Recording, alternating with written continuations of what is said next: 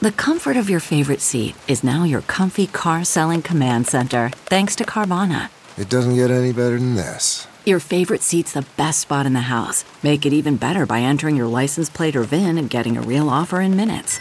There really is no place like home.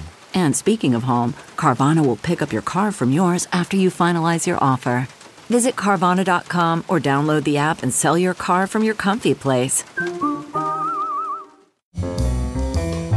This is Merriam Webster's Word of the Day podcast for Sunday, February 24th. Brought to you by the new Merriam Webster's Advanced Learners English Dictionary, designed for students and teachers of English as a second language. Learn more at learnersdictionary.com.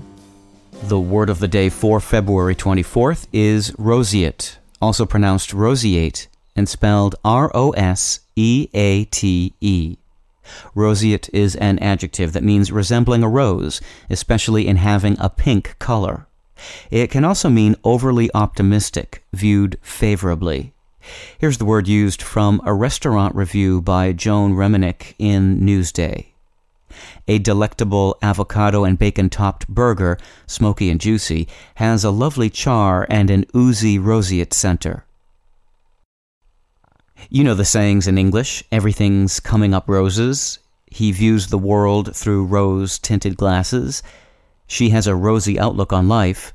In English, we tend to associate roses and rose color with optimism, and roseate is no exception. The word roseate comes from the Latin adjective roseus, and ultimately from the noun rosa, meaning rose. Figurative use of roseate began in the 19th century, and the literal sense of the term has been in the language since the 16th century. Literal uses of roseate are often found in descriptions of sunrises and sunsets, as in these lines by Shelley in Prometheus Unbound. Through yon peaks of cloud like snow, the roseate sunlight quivers. And in an early short story, Edith Wharton wrote, The sunset was perfect, and a roseate light, transfiguring the distant spire, lingered late in the west. With your word of the day, I'm Peter Sokolowski. Visit the all new learnersdictionary.com, the ultimate online home for teachers and learners of English. A free online dictionary, audio pronunciations, custom study lists, and interactive exercises are available now at learnersdictionary.com.